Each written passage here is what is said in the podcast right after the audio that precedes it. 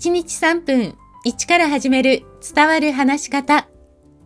こんにちは。フリーアナウンサー、話し方講師、キャリアコンサルタントの三島澄江です。番組をお聞きくださいましてありがとうございます。シリーズ第4弾は、話し方の表現力アップをテーマにお伝えしています。さあ、前回、表情で声の表現が変わるというお話をしましたが、今回は実際にどの程度表情が声に影響しているかを実験してみます。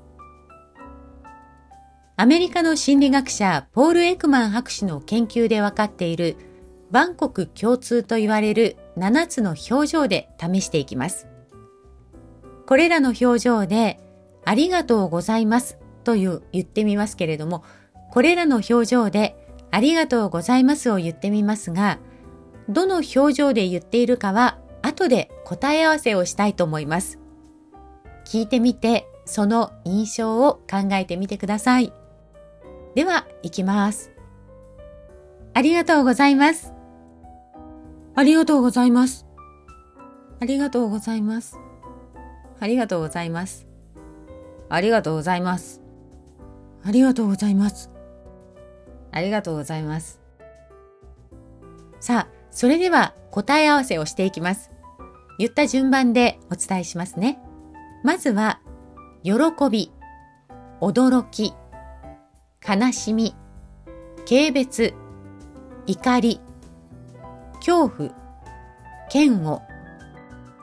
以上7つです。いかがでしょうか？